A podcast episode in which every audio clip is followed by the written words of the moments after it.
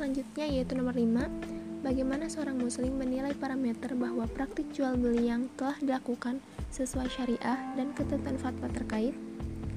Merujuk jawaban dari Ustadz Oni Syahroni dalam Hari Republika Konsultasi Syariah tentang parameter kesesuaian syariah, ada tiga parameter yang digunakan untuk menentukan satu kebijakan atau produk ekonomi syariah itu sesuai dengan syariah. Yang pertama, terbebas dari transaksi yang terlarang.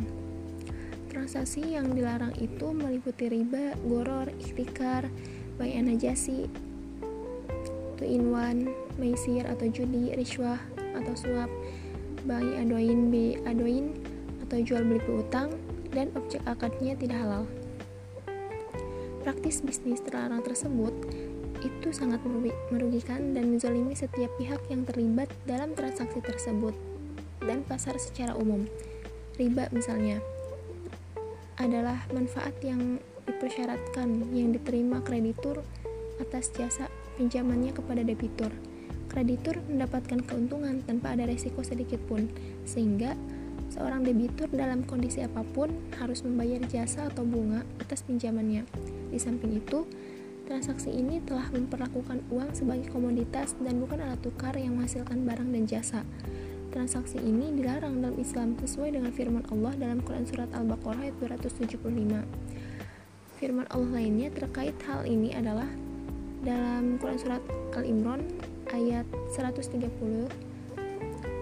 selanjutnya yaitu terdapat juga pada Quran Surat Al-Baqarah ayat 278 kedua produk tersebut sesuai dengan akad atau transaksi syariah transaksi syariah menjadi penting untuk memperjelas hak dan kewajiban seluruh pihak yang terlibat dalam akad atau produk bisnis dan keuangan. Ketentuan tentang akad atau transaksi ini sudah diatur dalam fatwa DSN MUI dan regulasi terkait.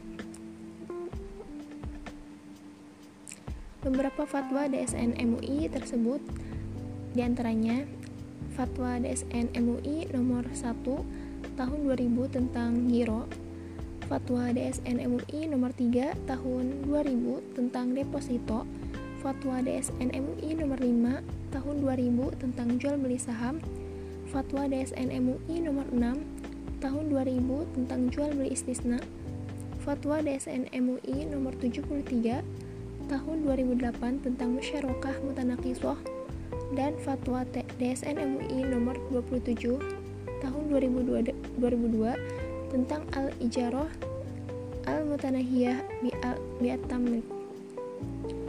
Jika substansi suatu produk adalah jual beli jasa atau manfaat, maka berlaku seluruh ketentuan transaksi ijarah.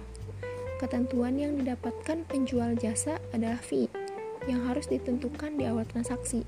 Berbeda halnya jika substansi produknya adalah bagi hasil, maka berlaku ketentuan mudorobah atau musyarakah.